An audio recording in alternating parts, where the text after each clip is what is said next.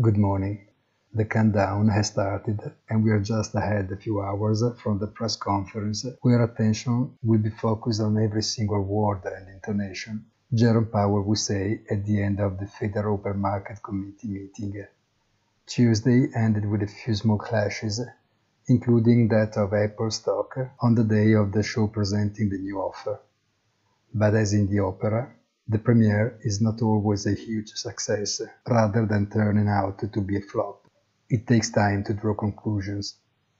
A news that has not shaken the markets instead was the condemnation of the United States by the World Trade Organization for the imposition of tariffs on China on a substantial amount considered a practice in violation of trade agreements, an event that for a country that professes to be liberal is not a small thing. But monetary policy in this pandemic emergency is dramatically more important in view of the continuous acceleration of the relevant figures, which is a matter of concern, better of great concern indeed.